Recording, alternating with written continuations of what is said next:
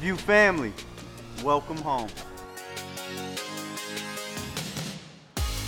The View is a place of real and imperfect people coming together to worship the real and perfect God. We believe that Jesus Christ is the way, the truth, and the life, and our mission is to make His name known in the city of Memphis. No matter what you've been through, no matter where you've come from, you belong here. Here at The View, we are training up believers to be bold enough to use their voice for the gospel. Since Christ died for the sins of the world, since he gave up his life for us, we're called to give up our lives for him. In other words, it's not about me anymore. This semester, we're going to talk about love, a word that's thrown around so casually. But what does true sacrificial love look like? How do we live in it, and how do we show it to others? We need to look to the one who sacrificed his life for us. This is real love.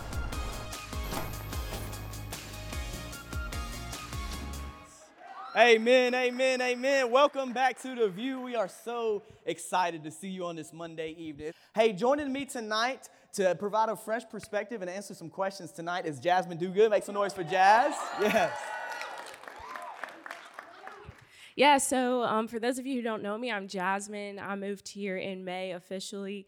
Um, I'm from Charlotte, North Carolina. I am now two weeks into being the women's college director. So thank you for being here tonight. Very excited. If you have your Bibles, go ahead and open with me to Mark chapter 12. I hope that you're taking notes tonight. There's a good amount that I want you to walk away with tonight. Mark chapter 12. Now, as you're turning there, I want you to imagine just for a moment, level with me. Imagine for a moment that right through those doors, everybody else in here vanishes. It's just you. And right through those doors, a Middle Eastern Jewish rabbi walks in. I'll say it again. Je- Jesus wasn't white. For some of you who think Jesus was white, Jesus was not white. Jesus was a Middle Eastern Jewish rabbi. Imagine that a Middle Eastern Jewish rabbi walked in these doors right now. And it's Jesus Christ in his flesh. Now we know that the Spirit of God is in this room. We know that Jesus is here. But imagine in the flesh, he walked in this room and he came up to you and you were face to face with him. Imagine that for a moment. This is what I want to ask you. If you had that face to face moment with Jesus and you could ask any question and get an answer back, what question would you ask? And really think about it. Don't give me a church answer like, oh, Jesus, you know, how can I be sanctified more? Like, for real, what would you ask if you can know anything? Some of you like, oh, I'd ask about, you know, the seven days of creation and all these kind of twisted questions and stuff. What would you really ask? Whatever that question is, I want you to write it down in your notes. You got notes, you got your iPad, you got your iPhone, whatever you got. I want you to write down that question and just think about it for a moment. What question would you ask? Because I know the question I would ask. I would look Jesus in the face. I ask him this in my prayers. I would say, Jesus, do you really know me? You really know me and all my faults and all my flaws, and you still choose every day to forgive me and love me and use me? That's what I would ask Jesus, knowing the answer. What would you ask him? See, a scribe, what we're going to see tonight is that a scribe had this opportunity. A scribe comes face to face with Jesus, and he has this moment, Deco, where he gets to ask Jesus a question. And he comes face to face with Jesus. What we're going to see tonight is he asks Jesus a fantastic question. He comes to Jesus and he asks him, he says, Jesus, which of the commands is the greatest of all? Isn't that a great question? Think about it. I don't know what you wrote down, but essentially he's asking Ashley, hey, Jesus, if I could spend my life doing anything, what would you say I should do? Jesus, of all the 613 commands that we find, which one do you say is the most valuable? Jesus, of my time and my schedule and my money, everything, if I could use it best in this one life I'm given on this earth, how would you say I would use it? Isn't that a great question? Now, you would expect Jesus, for anyone who's read the Gospels, you know as well as I do, Jesus loves to respond to a question with a what? A question. That's right, we're responsive tonight. I love to hear from you guys. He loves to ask a question when he just got asked a question. But he doesn't do that. Some of us in the room might think that Jesus would respond, hey, all of them. right? Like, hey, all the commands are worthy. Follow all of them the most. They're the greatest. No, he, he doesn't respond that way. He looks the scribe in the eye. You're familiar with this passage. And he tells the scribe, this is exactly what he says. Here is the greatest command. Are you ready? Make your bed in the morning. Nope. Build a social media platform that will glorify your name. Nope. Work out every day and get those muscles. Get the biggest gains you can get. Nope. Nope, salsa. no matter how hard you try it, don't say that. Wear hipster clothes, get a journal, show up at a college ministry, and have friends. Nope. Working out's not bad, college ministry ain't bad. No, he looks at the scribe. This is what he says. He says, Here's the greatest command to love God.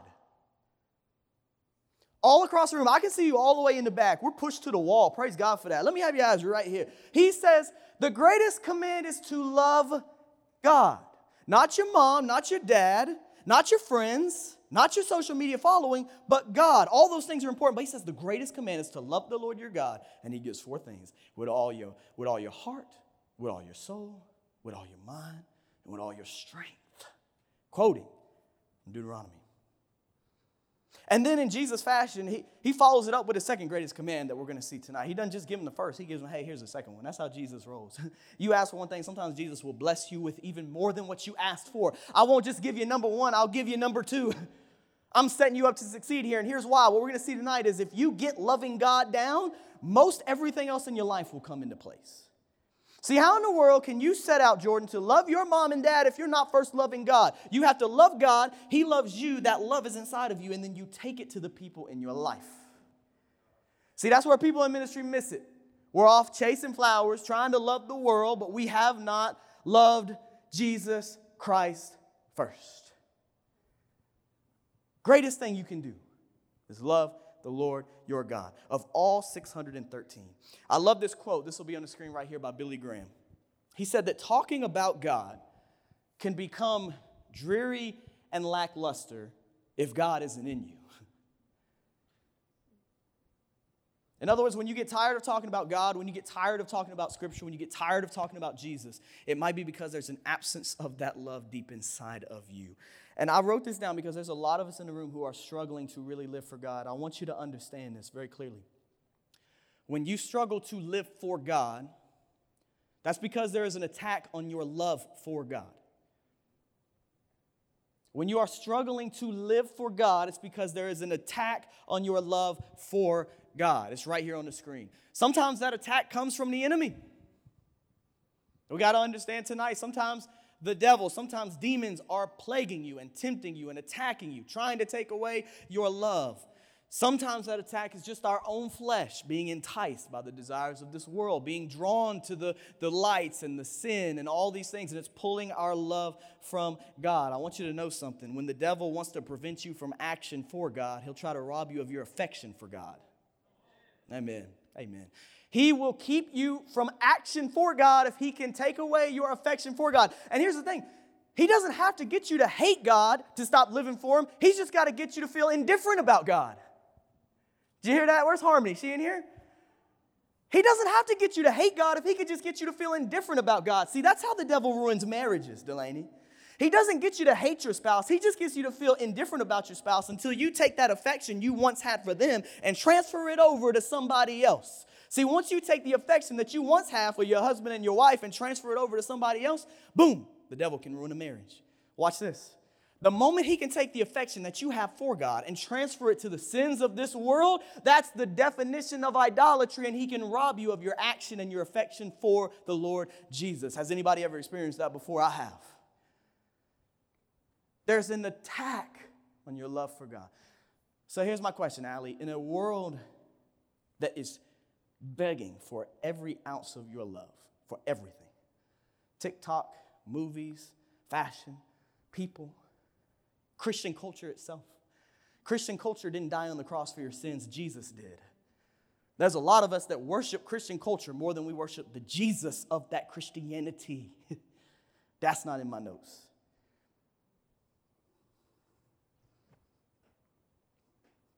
He is attacking your love for God. How do we give all of our love for God? At the top of your notes, I would love for you to write down our title tonight. It is It's Not a Request. It's not a request. As we look at the greatest commandment, we have to understand this is not a request of the Lord Jesus. This is a command. Now, when you study the teachings of Jesus, you'll realize that he quoted from Deuteronomy more than any other book of the Torah. When he was tempted in the wilderness by Satan, in Luke chapter 4, he quoted from Deuteronomy chapter 6. He quoted from Deuteronomy all three times, not just from chapter 6, but all three times in that text. He quoted from Deuteronomy when he was uh, withstanding the attacks of the enemy. When the devil tried to attack his love and loyalty for the Father, he came back with scripture. And not just that, in our passage tonight that we're going to look at in Mark chapter 12, he's going to quote Deuteronomy 6, verses 4 and 5. This is known as the Shema. This is, was very crucial in Jewish culture. You remember last week we talked about Jewish culture. Some of you were locked in with me, some of you were falling asleep. Will, I'm just kidding. I didn't see you falling asleep last week. We talked about Jewish culture last week.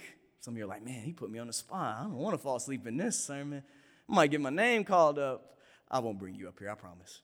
He's quoting from the Shema.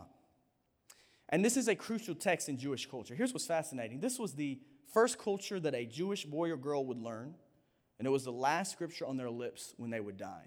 They would say this three times a day. You remember Daniel, he would pray three times a day. They would recite this three times a day. Every morning and at night, they would recite this scripture. This scripture holds a lot of weight, it's very important. And this is the scripture that Jesus is going to quote tonight. And also, what's very fascinating, Robby Gallaty argues this Jesus was Jewish. There's no reason to believe he would not have done the same thing. There's no reason to believe Jesus would not have recited this scripture, this command in the morning and at night. There's, there's really no reason to doubt that he would have since he was Jewish, but that's beside the point. Look with me, if you can, at Mark chapter 12, starting in verse 28.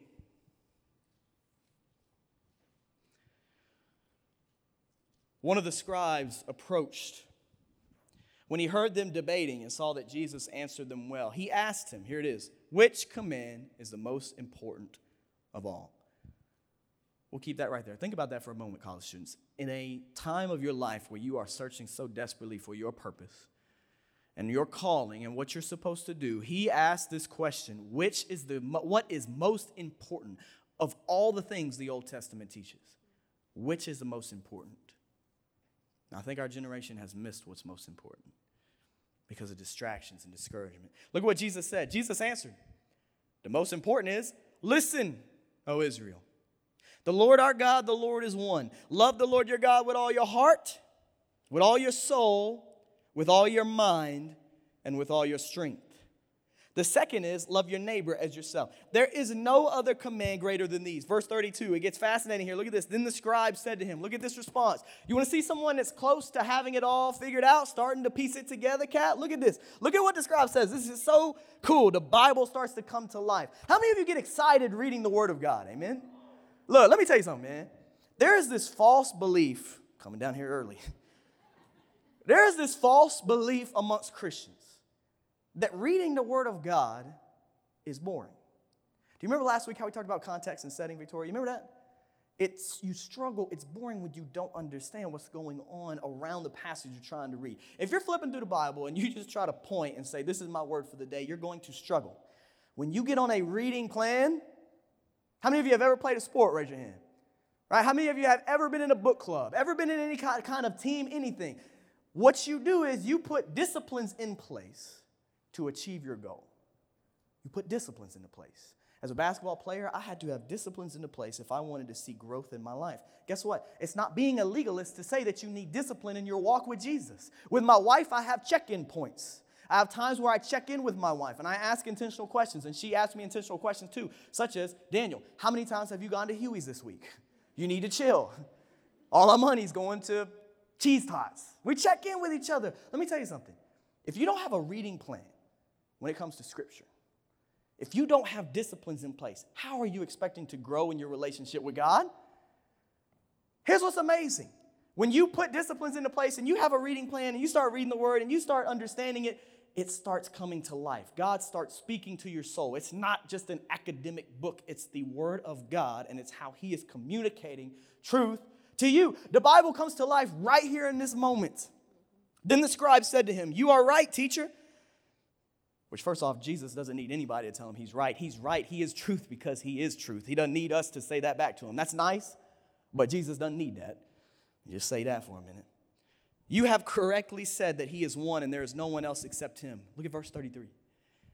And to love him with all your heart, with all your understanding, and with all your strength, and to love your neighbor as yourself, look at this, is far more important than all the burnt offerings and sacrifices. Pause right there. My goodness gracious. And we're going to see Jesus' response here in a minute. Do you know what he's saying? All these animal sacrifices that have gone on for years in the Old Testament, all the blood that was shed for sin was all a picture. It was all a picture that there must be a payment for sin. There must be blood for sin. See, we have broken God's commands. We have sinned. It's not popular, it's truth. That we have sinned. You can't tell me you've never told a lie. You can't. And because of that, throughout the Old Testament, God was teaching us, Zach, the value of substitution, of animals going in place and their blood running to represent the forgiveness of sins. Now, watch this. What he says is, hey, all those burnt offerings, all those sacrifices, they really don't mean anything if there's not a repentant heart.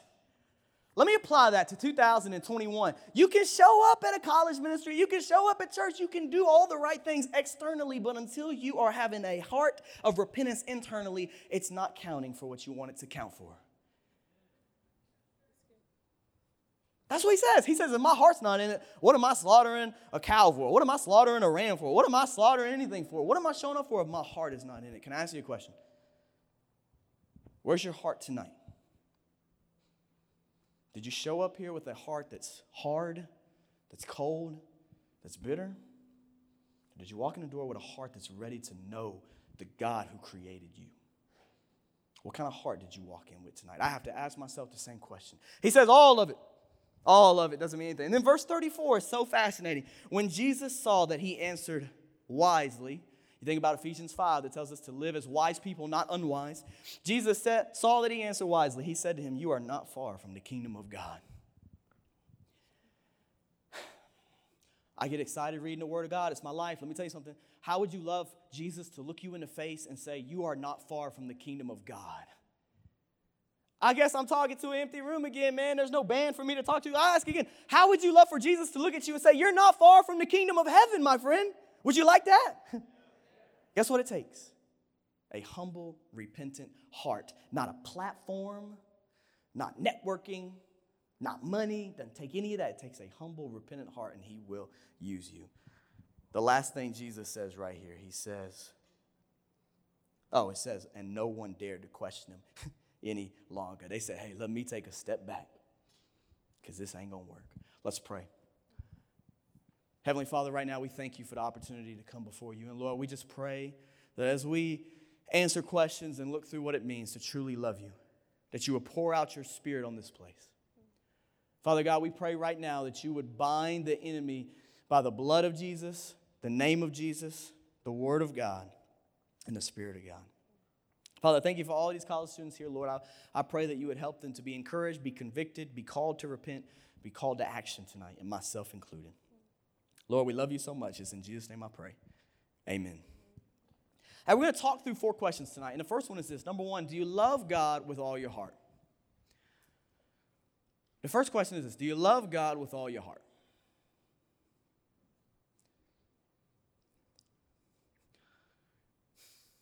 Now, he starts with the heart. And what's fascinating about this is that the Bible mentions the heart. Are you ready for this? It mentions the heart almost 1,000 times. That's how important this is. It mentions it almost 1,000 times. And the definition that I found that I love for heart, eh, eh, when you're talking about this aspect, is that the heart, and you can write this down, this won't be on the screen, but the heart is the spiritual part of us where our emotions and desires dwell.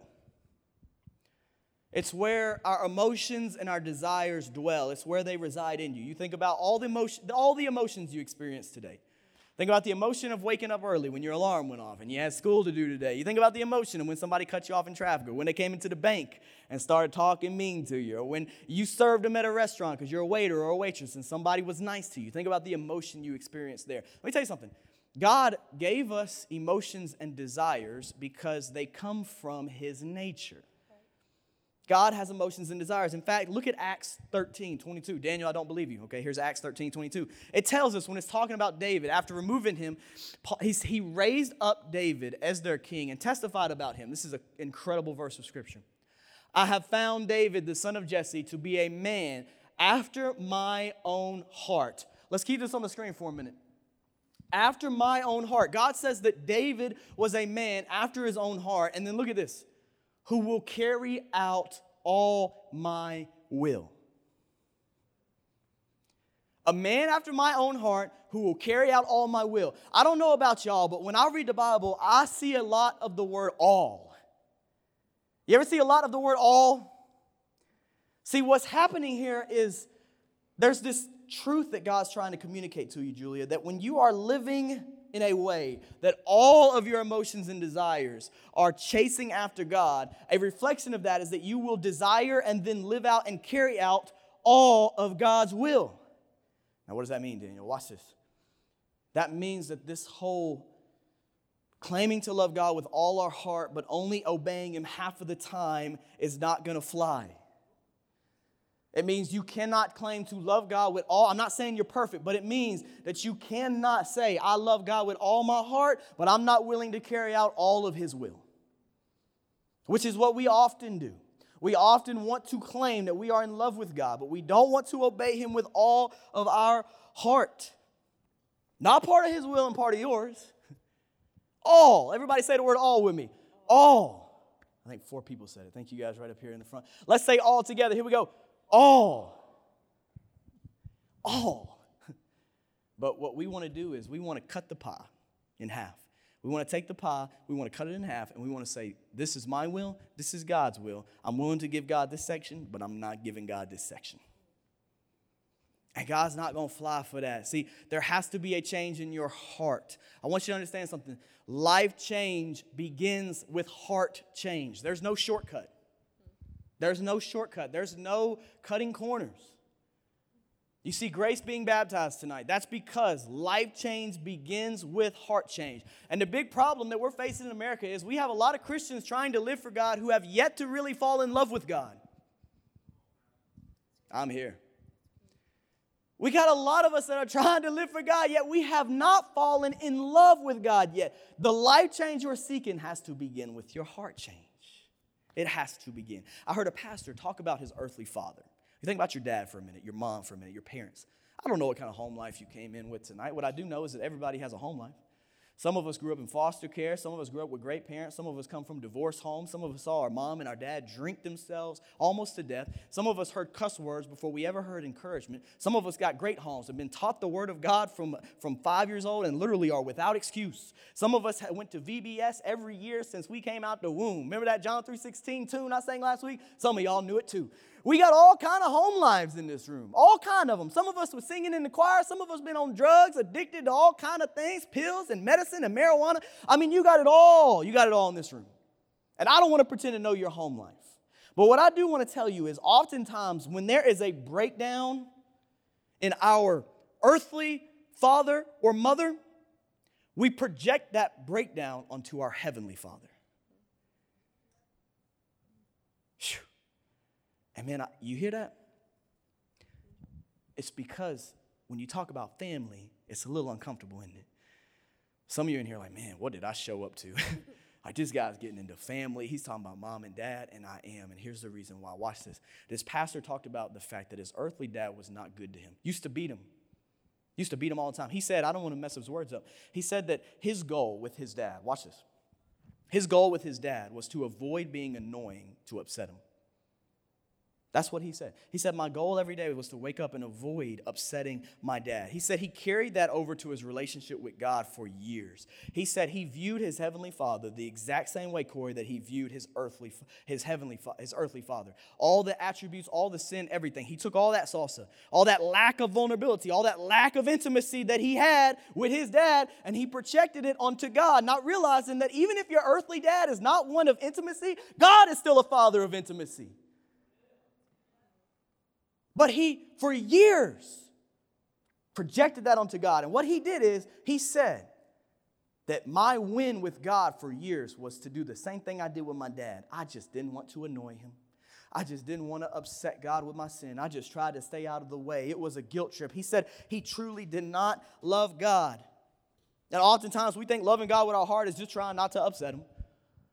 We think that loving God is doing more good than bad and just trying to stay out of his way and just trying to check a box. And really, we think if I can just do a little bit more godly than I can ungodly, maybe he won't take me out. We think God just tolerates us. This pastor said, word for word, when I became a father myself, all of that changed. See, ain't none of us in here parents yet. Some of you might be, praise God. But he said, when I became a father myself, all of that changed. I had a daughter, and I love her with everything in me. My favorite thing was seeing her run down the driveway with a smile on her face when I came home from work. That's love.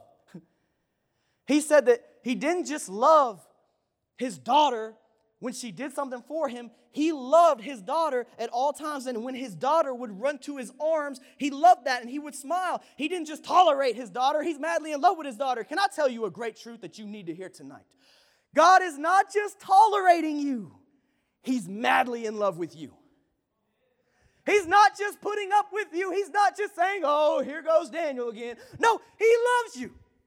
He doesn't love everything you do. He does not love your sin, but he loves you. And what's amazing about that driveway illustration, in the same way this pastor loved when his daughter ran to his arms with a smile on her face, let me tell you something. God loves when you run to his word. God loves when you run and fall face down and get into prayer. He loves it. He loves when you love Him. He loves you. Have you fallen in love with that God yet? He loves you so much that He didn't leave you in your sin. He sent Jesus down to die on the cross for every sin you've ever committed. And Jesus didn't stay dead. A lot of people have died for good causes. I could go out and die for an old woman tomorrow, push her out of the way of a bus and jump in front of it. I'm not coming back from the dead because I'm not the Son of God. Jesus died your death, my death, and then he rose from the grave. Hallelujah! Hallelujah! What you have to do, and it's technical, what you have to do is you have to change your mindset. Watch this. You do this, it'll change your life, change mine. Your quiet time, your prayer. You have to stop looking at it as you climbing up to meet with God and realizing it's God coming down to meet with you. Wow. You see the difference in that?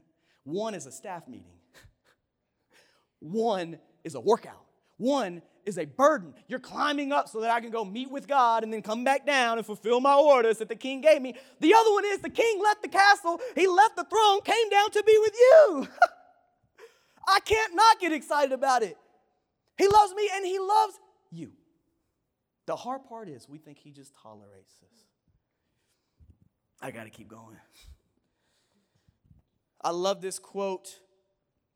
And you can write this down. I've said it before. God is most glorified in us when we are most satisfied in Him. That's why we have emotions. That's why we have desires. If we're honest, though, and we're just talking tonight, we're just having a conversation. I know some of you are like, man, then you get a little loud for a conversation. if you did this at a restaurant, I'd leave the table. All does he do this with everybody? You say, yes. I want to ask you a question when it comes to our emotions. Most days, we don't let God run our emotions because we're letting our emotions run us. I'm serious, PJ. A lot of times, God's not running our emotions because we're letting our emotions run us when scripture talks about the heart, when it talks about your emotions and desires, like I know it's great to talk about the smile and everything, but we got to get real too. Look at Jeremiah 17, verse 9. The heart is more deceitful than anything else and incurable. Who can understand it? It's not talking about heart disease. It's not talking about you ate a whole lot of burgers and your heart is unhealthy. It's talking about your emotions and your desires are naturally sinful. Who can cure it? Who can understand it? Only the Lord. And then Proverbs chapter 4, verse 23. An amazing verse. Both of these are amazing to memorize. Proverbs 4, verse 23 says, Guard your heart above all else, for it is the source of life. It is the source of life. And I want to tell you something tonight, college students. The way that you worship the Lord with your emotions is by waking up every single day and submitting those desires, submitting everything in you to God. You wake up, you get on the floor beside your bed at the foot of your bed, and right there, uh, before you start your day, Delaney, you lay your emotions and your desires at God's feet and say, Hey, these worship you. My emotions, my desires were made to worship you. And here's why if you don't, here's what's going to happen. If your emotions don't bow in worship to God, you will bow in worship to your emotions. Either your emotions bow to God or you will bow to your emotions. And we know people like that. We know when we're like that, when we're emotion driven and the emotions are steering the ship. Emotions are not bad, but they are a bad driver. I tell you something, they're good to have in the car, but they're not a good driver. If they're in the driver's seat, you are in trouble tonight. God wants your emotions to bow in worship to Him. I want to tell you very quickly what kind of heart God looks for, because Scripture tells us very clearly. When Jesus was entering the world as a baby in Luke chapter 2, there were shepherds in the field tending the sheep. And on that dark night, what's so amazing is a bright light came, and all of a sudden it came out of nowhere, and an angel came to these shepherds. This is so cool. Came to these shepherds with an amazing announcement to the most unlikely men. Watch this. When Jesus came to the world, the angel came to shepherds. Here's what's amazing. Have you ever thought about how incredible it is that God chose to send the arrival of his son to shepherds? Have you ever thought about that before? How incredible it is that he would come to shepherds, that he would literally send the announcement to them. Let me give you some perspective. When a child is born to a member of British royalty, they don't send messengers down to the fishing dock, Cole. When a child is born to a member of British royalty, they're not letting the taxi cab drivers know with golden envelopes. they're not going to those people. No, what they do is they they they they literally go to where is it right here? They send golden sealed invitations to the political leaders of the United Nations. Super Bowl's coming up this Sunday, and watch this. Who are you inviting to your Super Bowl party? Probably under 10 since COVID's going on, with masks required, no food. Who are you inviting? Friends, family, the people that you love, people that you know. We're not going to Kroger to ask the checkout cashier if he wants to come and watch the Super Bowl with us. We're not inviting people in that are below us. We're inviting people that are equal to us. That's what we do as humans. We struggle with this. And the media, they document every single moment that the child is born into British royalty. What's amazing is the God of creation announced the arrival of his son Jesus, and he didn't inform them with golden invitations. I wrote this down. There was no grand parade of national media. He didn't publicize the birth to the Pharisees, the elders, the scribe. No, God bypassed the upper society and went straight to the lowly shepherds. I'll tell you this biblical scholar Dwight Pryor says that shepherds were detestable and unreliable. Sometimes they couldn't even testify in court. Nobody wanted to be a shepherd. The only people lower than shepherds were lepers. When Jesus came to earth, he didn't enter royal courts. He was born in the caves. No scholars, no scribes, just shepherds. And can I tell you why? It's because God is teaching us a lesson that every single one of us in this room got to know. Here it is on the screen. God often bypasses a prideful heart in search of a humble heart. He will bypass those of the upper society and go straight to the shepherds. He will go to you. You say, Daniel, I have no platform. I have no, I'm not built up. I'm just a college student. I'm broke. I ain't got no money. I ain't got no nice clothes. Who am I to be used by God? Let me tell you something. When you have a humble heart, there is no ceiling as to how God can use you. No ceiling. If He sent the announcement of His Son to shepherds, He is sending His Spirit to equip you for the sake of ministry. Isn't that amazing? James 4, chapter 6 brings this even more to life. He says, But God gives greater grace. Therefore, he says, God resists the proud, but gives grace to the humble. Not only does he talk about the heart, though, he talks about the soul, Jazz. I just think it's so incredible that God goes to the um, extent to break it down into pieces for us. So when he makes a command and he says, You need to love the Lord your God, he goes further. He says, With all of your heart and with all of your soul and with all of your mind and with all of your strength. And so there's clearly a reason why he breaks it down. Um, and as I was studying just over the past few weeks, it really it became clear to me um, that if we're going to learn how to obey God's commandments fully, we need to understand what he's saying in scripture fully, which means taking more time, taking a greater effort to dig when it almost seems sort of par for the course. So when I was looking at the word soul, I was just like, I kind of, I thought I knew what that meant. That's just me. Um, but the more I looked at it, um, I was like, that's it's just a deeper thing to explain. Scripture actually explains it like this. King David, that Daniel was talking about, explains it. Um, he says in Psalm 103 1, Praise the Lord, O my soul, all my inmost being, praise his holy name. And he describes it as his inner man, his inner self, his inmost being. Um, and David, like Daniel also just said, knew and loved the Lord with his heart. He was a man after God's own heart, and he also knew in his soul who God was. Uh, the Hebrew word for soul, I did some more digging, is nephesh. I don't know, I think that's the way to say it. It's nephesh, and it's defined as someone's self, their life. So it kind of, it just coincides. It's your self or your life. Um, and it dictates the activity of your mind, the activity of your will, and the activity of your character. So basically, like while the heart is your emotions, they're what drive your reactions to things. They're what drive how people you, how you respond to people, people responding to you. This is what makes you you. Um, so that's just kind of crazy. And the more I thought about it, you know, we're friends. Like with my girlfriends, I say some of them are my soulmates. Like these are the girls who know me the deepest. They know a lot about me. We've probably grown up together. Um, if you have a partner, if you're married, you can say, I found my soulmate. They're the person who knows you and still loves you.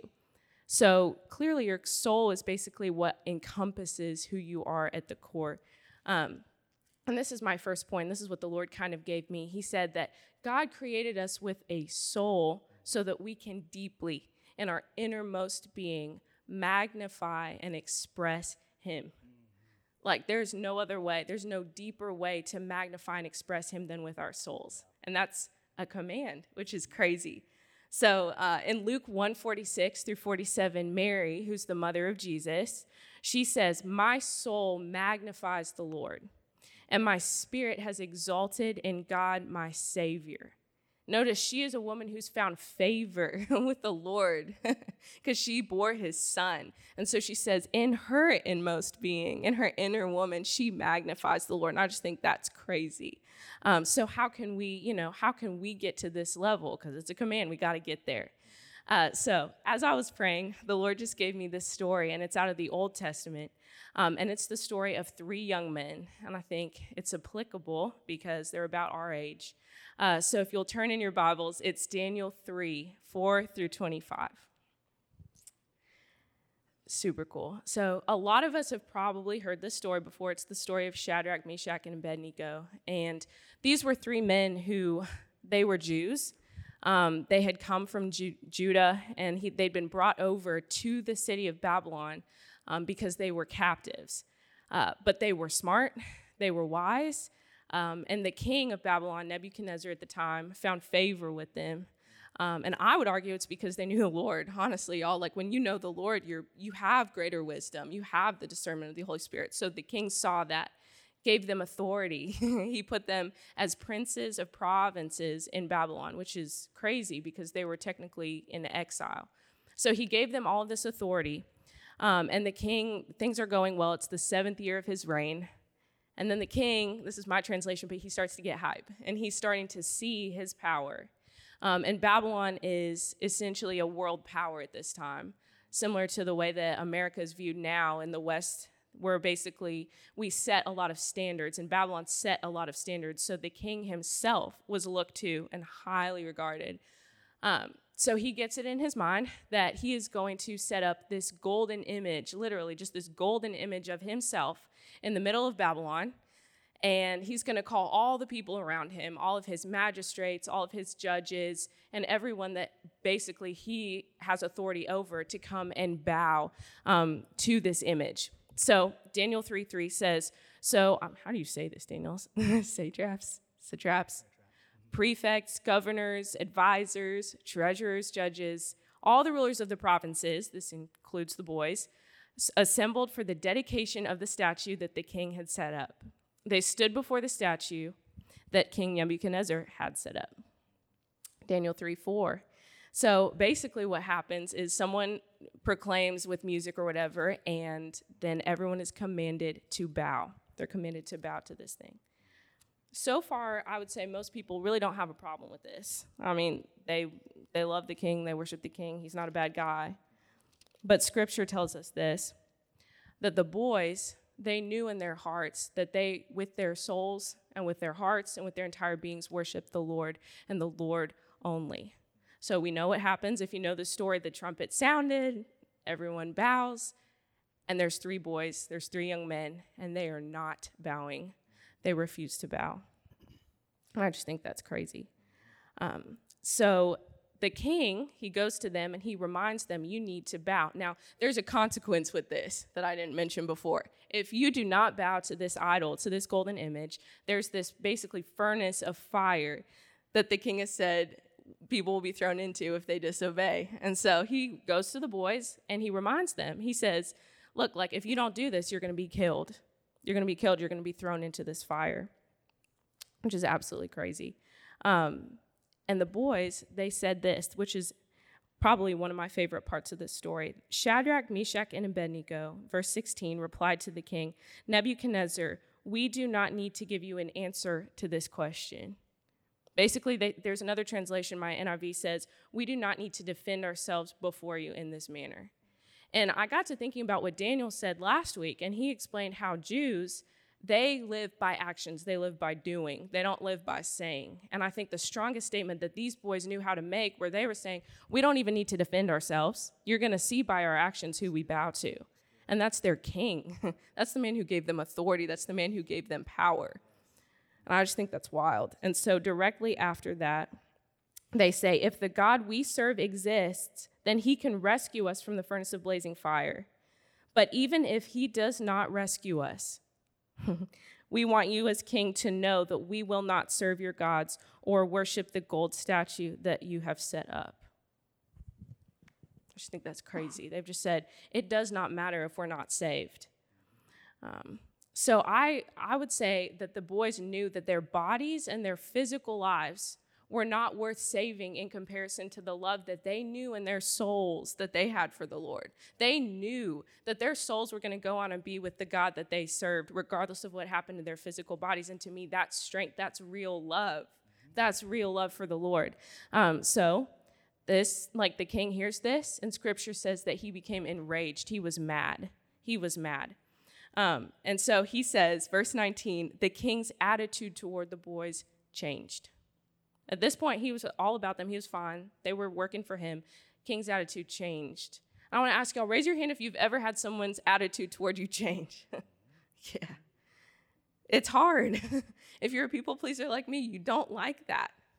But I would say this when you act out of obedience to the Lord, there will be, it's not an if, it's a when, there will be people around you whose attitude towards you changes because you're not bowing not only to them, you're not bowing to the society that we live in. We're not bowing to things that say, uh, we need to be this person, we need to be that person, we need to be friends with her, we don't need to be friends with him. We don't bow to those things, we bow to the Lord. And so the people around you who are in that, unfortunately, they just might have to leave you behind, and that hurts sometimes. But that's what it looks like when we love God with our souls. And I said, Christians, we cannot allow other people's opinions of us to define how we obey God. We just can't. We can't. It's and it's hard, but we can't. That's love. And it's a command to love the Lord. So the guys, they say this to the king and they get bound and thrown into the fire. and the crazy part of this is I got to stand up because this is the part that I love. So they get bound, they're tied up. And the imagery of the words is where I started to really get into this this week. They were bound and tied and they were thrown into the fire. And the king gathers his advisors around because ultimately he is here to witness the, the demise of the people who dared to come against him. He was like, I'm just going to watch this happen because it probably made him feel good. Honestly, it probably made him mad. but he's standing there watching. And get this, I'm just going to read straight from my Bible. It says, where is it? I'm so sorry. it's crazy. Yeah, verse 24. Yeah, yeah, he jumped up and yeah. So King Nebuchadnezzar, this is my new note-taking Bible, and it's all over the place. But King Nebuchadnezzar, King Nebuchadnezzar jumps up and he says, "Did we not throw three men bound into this fire?" And the advisor said, "Yes." They affirmed that, and the king said, "Look again." And he sees not three men, but four, and they're all standing in the middle of the fire. And Scripture says, "Unbound." unharmed, and the fourth man looked like the Son of God standing next to them. And so this is where I just got chills because I realized this, y'all. When we act out of obedience to the Lord because we are so confident in our souls that He is the God of our lives, we can be in our worst case scenarios. We can be in the situations that the people who don't like us want to be in, and we can be standing unbound, unharmed, and people will see the spirit and the presence of the living God standing next to us. That's the promise. That's the promise of what it looks like when we love God with all of our souls. And like Daniel talked about, it's not it's not a halfway thing. we got to love him with all of us. It probably took everything that those boys had to say to the king, We're not going to defend ourselves. You can do what you want, but my soul is content in the Lord. If your soul loves God enough to take him at his word, you will experience something that is supernatural, and no earthly power can come between you and the Lord in that.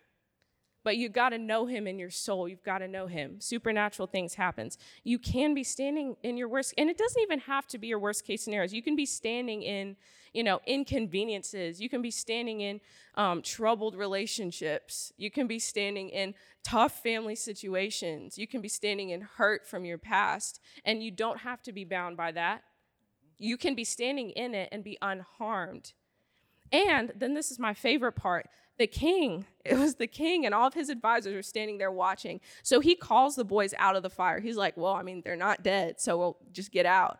And they come out, and the king says, Surely, like, you worship the real and the living God. And he becomes saved. And all of his, his, his advisors are saved. I didn't even put this in my notes, but they told, the king told um, the rulers to tear down his statue. Idols fell, you know? And this king got to live for a long time after that, where he allowed people to worship the living God because he saw the consequences of these three young men's love in their souls for the Lord, regardless of their physical body. So that's really, it was challenging to me because I was like, Lord, I don't know. Like, I just don't know if I could have that kind of faith. And he just got in my head and he said, It's not a request. It's not a request. And so I think it's really sweet that he starts off with the heart because the heart, you know, emotions, you're led by the Holy Spirit, you're brought into accordance with the will of God and your spirit. But once it starts coming to the physical things, that, that gets a little more real, if that makes sense. So clearly, loving the Lord with all of your soul is important, but there's protection in that. That's mm-hmm. it. Yep.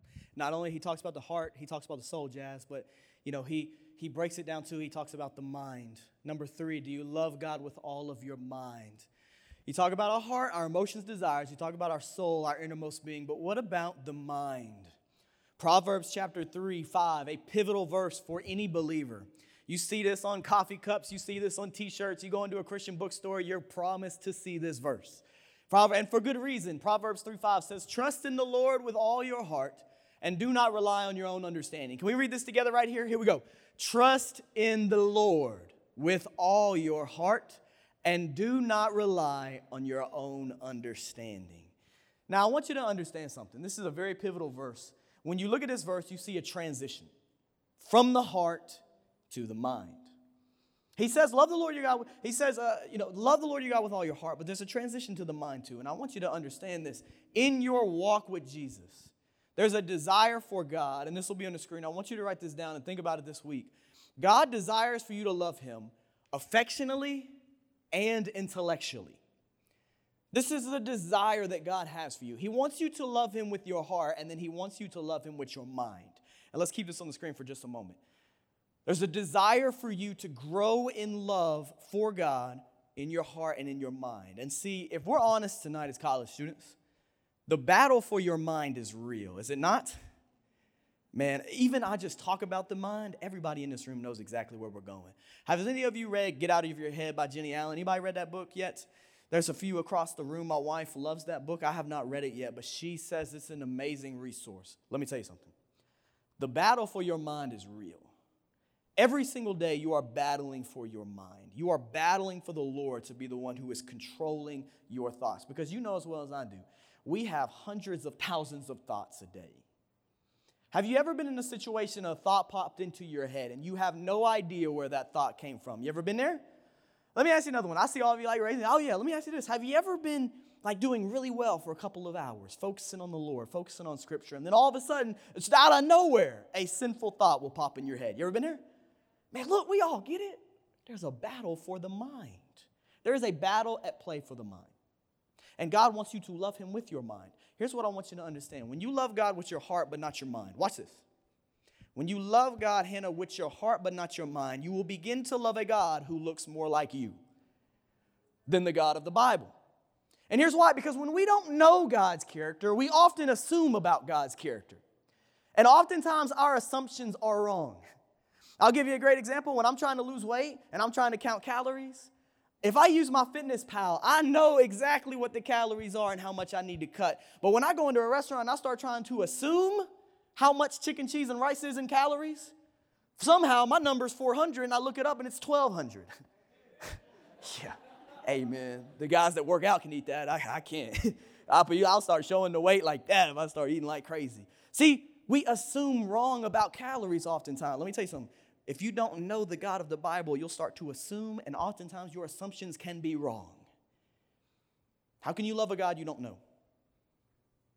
I'm serious. How can you walk with a Jesus you don't know? He wants you to love him with your mind. He wants you to know him. He wants you to know his word. And I've been memorizing James chapter 1. Memorizing James chapter 1 has radically changed my life. Have you ever memorized scripture before? I'm serious. Have you ever memorized scripture before? And I mean really, not just like John 3:16, I'm not going back there. Not just the Proverbs 3:5. Have you ever said out? I'm telling you guys, I've heard about memorizing full chapters, but just recently in my walk with Jesus, I really set out to memorize James 1 with the group that's pouring into me right now, and it has changed my life. Let me ask you something.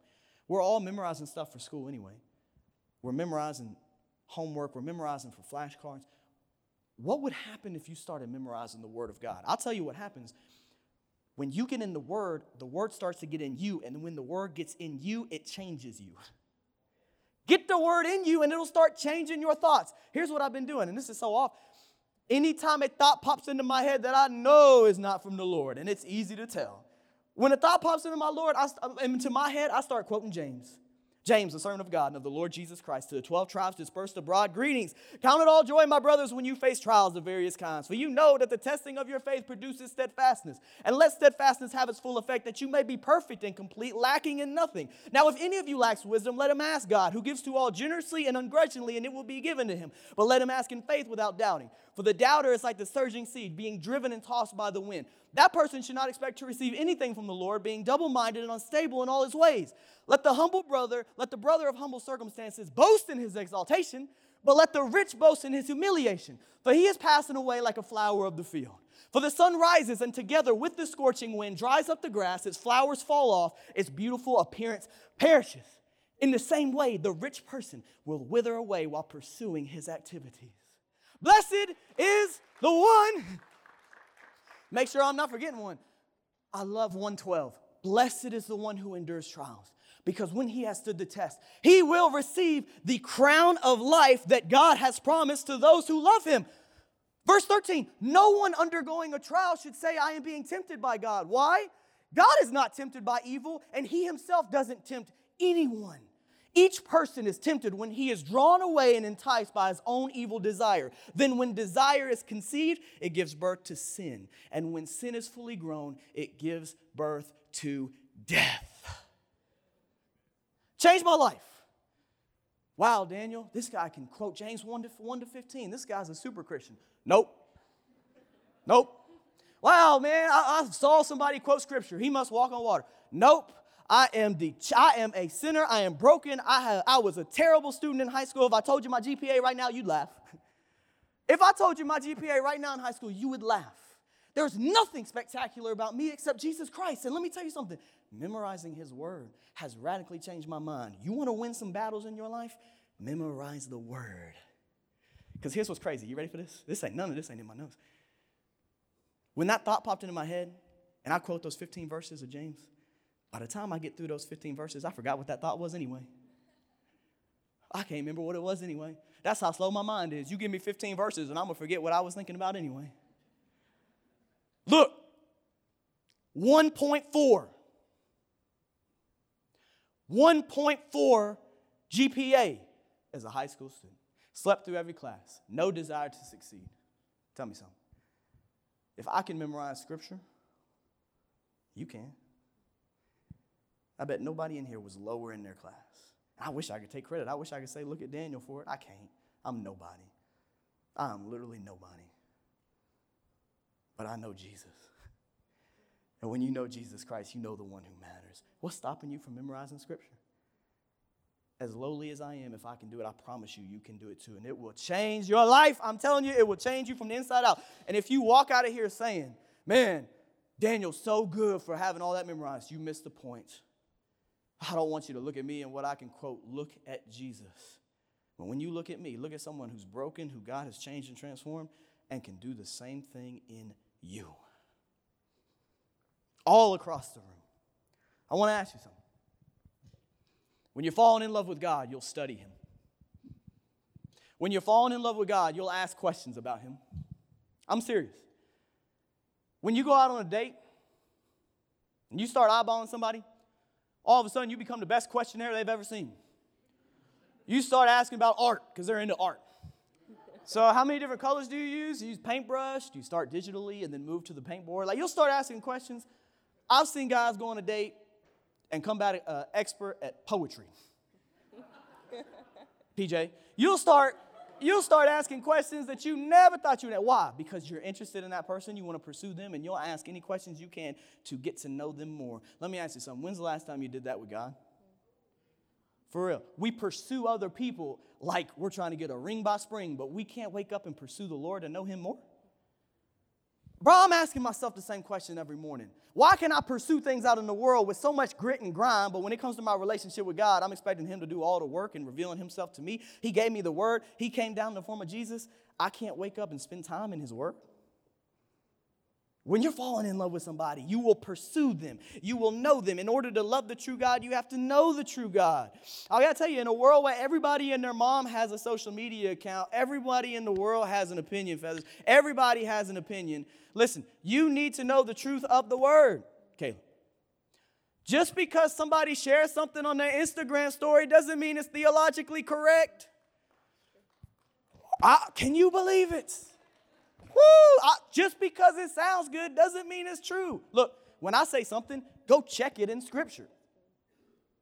God bless you. Just because you hear something catchy, something that sounds good, does not mean it's true.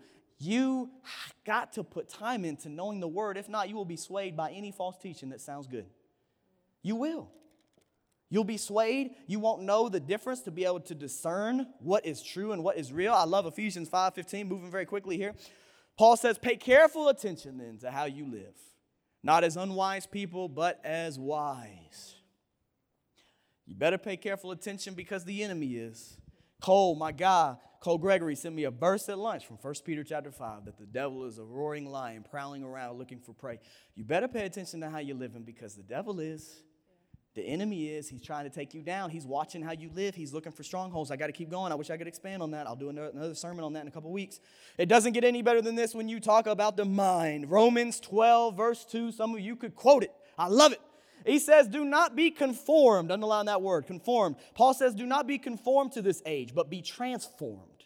See, even Paul play on words. Do not be conformed to this age, but be transformed by the renewing of your mind. Say renewing of your mind with me. Here we go. Renewing of your mind. I'm trying to see who didn't say it so I can call somebody out. renewing of your mind so that you may discern what is the good, pleasing, perfect will of God. When it comes to your mind, you have two options. And I want you to write these down. I can't remember if they'll be on the screen or not. You will either A, your mind is conformed by the culture. Here's the first one Two options with your mind. Either your mind is conformed by the culture, Rachel, either it is shaped, twisted, and formed by Christian culture, by TikTok culture, by the world culture, or B, straight from Scripture, what Paul says, your mind is transformed by Christ. You got two options with your mind. It's either conformed by the culture or it's transformed by the Christ. Lastly, he doesn't just say to mind, he ends with strength. Yeah. So the final question is to write in your notes Do you love the Lord your God with all of your strength? So we've hit three really big topics, and the last one is strength. And for me, like the first thing that I think of is on, honestly just physical strength, you know, physical effort, something to do with me trying harder. Um, I mean, the first thing you think of when you look at Dakota is strength, honestly. Like he's big, he's been in the gym, you know, like that kind of stuff. But that's not what scripture necessarily is talking about here. Um, it's honestly so much more with the mental and the emotional, like the heart that we were talking about, all of the things in you that drive you to the world that you need to reel back in and point toward the Lord. Um, so I'm gonna throw out another Hebrew word because I have been studying, I really have been. And so the Hebrew word for strength is muchness. I think that's the closest they could get was muchness. So I dug into that, and it means the essence of your material wealth. It means your possessions. It means your time. Um, it means the things that the external things about you and your resources in all of your muchness. So, in other words, it's the fullness of everything that you have. It's considered to be your strength. So, if you love the Lord your God with all of your strength, you'd be willing to dedicate any number of those things to Him if He asked you for it, which is so cool. So, I wrote down it takes deep conviction and powerful belief to follow God in the midst of the world and its attacks. It's just deep. It's deep and it's hard. And so we demonstrate. Daniel talked last week about love in action. It made me so excited because I just love thinking about that. But we demonstrate or we act out our love for the Lord by taking action when He commands us to do something. Um, and so it's not just like a passive thing. I'll think about it. If it's a command, we got we just have to take action. Um, and so I'm very literal. So I found another Bible story to help me understand this. This time it's in the New Testament. So if y'all want to turn to it is Luke 18 18. And it's very short. It's one of the shortest stories, parables in the Bible. It's not a parable, it really did happen. But there was this man, and scripture called it the rich young ruler. And I was like, look, what more could we want? To be rich, to be young, and to have some type of authority, to be authoritative. I mean, that's what this world wants now. Everyone wants to be rich, everyone wants to stay young, and everyone wants to have a platform. So it's a rich young ruler. And scripture um, says that he comes up to Jesus. And look, this man had it, but he wanted something else. And going back to what Daniel said before, you know, if you asked Jesus, if he came in a room, one question, what would it be? Well, this man had that opportunity. And he goes up to the Lord and he says, Jesus, what must I do to inherit eternal life? And that's a great question. He was a smart guy. He wasn't like, How can I invest this money? Uh, how can I stay young? That kind of thing. He asked, What must I do? He was on the right track. And Jesus looks at him and says, verse 19, Why do you call me good? No one is good except God alone. And that's another story for another time. But he, he goes on, he says, You know the commandments don't commit adultery, don't murder, don't steal don't bear false witness. Honor your father and your mother. And the guy, I'm feeling like he's probably glad to look at Jesus and be like, I've kept all these things. I'm good. So honestly, he's probably getting excited. He's like, oh, yeah, like check, check, check. Haven't murdered anyone. I've honored. Those things are hard to do anyway. Maybe not murdering people, but honoring your father and mother. I mean, I hope, my gosh. But like honoring your father and mother is hard, you know? And so he said, I'm good, I'm good. And then Jesus follows this up. He says, You still lack one thing. Sell all you have and distribute it to the poor, and you will have treasure in heaven. Then come and follow me. Right after that, 1822, scripture says this guy became extremely sad. Why? right there because he was extremely rich. That was where his strength lay, clearly. That was it for him. And so he just knew that he was being called to give up something that to him, that was his muchness, if that makes sense. He decided he loved his material strengths or his muchness more than he loved God himself. And can I tell you, what did he miss out on? Some eternal life. It was something that he would never be able to take, that muchness to eternity. Nothing. When he died, that wouldn't go anywhere. I mean, it's it's obvious. But it said he walked away sad. And so when I was praying through this, I was like, all right, I get it. I get it. Where does this apply to me? Satan's number one motive for all of us is to prevent us from receiving eternal life. He has one goal and one goal only that's to separate us from the Father. He was doing it at the beginning of time with Adam and Eve. And he's doing it to us today. So he'll do anything to block us from being motivated. Um, and he really, really, really doesn't want us to give everything we have. And Daniel says this all the time partial obedience is still disobedience. And so the thing is, is this man had check boxes, but he just had one he could not. He couldn't bring himself to do. So I wrote this down. I said, My love for God has got to be the strongest thing about me. It's got to be stronger than whatever, whatever I think is my greatest strength here on earth. It might be very real, but it's got to be less than my love for God somehow. Loving God with all of our strength means we need to be giving up things that we need. And so, this is the last thing I'll say. I remember I was like, Lord, I mean, I just graduated. I don't have too much of the, you know, financial muchness. I don't have a whole ton of strength. What is it? What is mine? I was like, I wonder if I really, I wonder if I'm okay. He goes, No, you're not. You love sleep. and I was like, Oh, yeah, I do. And he goes, You need, and this was serious. This literally happened after New Year's. I don't really do New Year's resolutions, but he was like, You need to wake up every morning around 6:30. I've been trying, and I've been trying to pray, just pray for about 20 to 30 minutes before I do anything else, before I get ready to come to work, before I do anything. And when I tell y'all I am struggling, like I I just feel like I was like I'm not going to be able to make it through the day. I don't know why, but that's just how I work. And he goes, "Look, if you give this up, if you walk away sad like this young ruler did, if you're just like, "Nah, I can't." Not consistently anyway.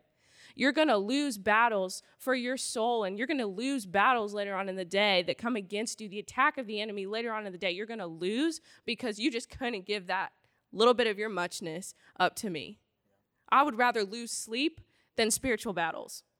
I would, because that hurts and that carries. That carries over into the future. So, the strength of my love for God will determine whether or not I outlast the attacks of the enemy in my life. That's the strength. Um, and so I think the same is true for all of us. And this is really, it's like Daniel says, this isn't in my notes, but the guy gets a specific word for him. So if you are going to ask the Lord to show you something, like it's not going to look like the person sitting next to you. This guy's weakness was money, or his, his strength, which ended up being his weakness, was money. But there's going to be something when you ask the Lord, what is it? What do I need to do to receive eternal life? If you're not a believer and you want to be saved, you're going to have to give up your life. If you're already a Christian, you're going to give up a whole lot more to receive eternal life and the powerful love of God that lets you stand in a fire and not be harmed, that kind of thing. Um, so just be ready when you ask Him to get specific, but don't be afraid to obey, is my challenge. And that's my challenge for myself. So I've, I've done it, I've gotten up, and it has changed my life. It's changed my life. So, and to be fully honest, y'all, like I am an introvert at heart, and I really, really didn't like the thought of sitting up here and talking with y'all when Daniel asked me, but that became part of my 30 minute prayer time. And I'm telling you, that changed my I did not think about it this week in fear because I love you guys. And honestly, because I knew I was acting in obedience to the Lord. Um, so it will change your life. And that's my prayer for all of us.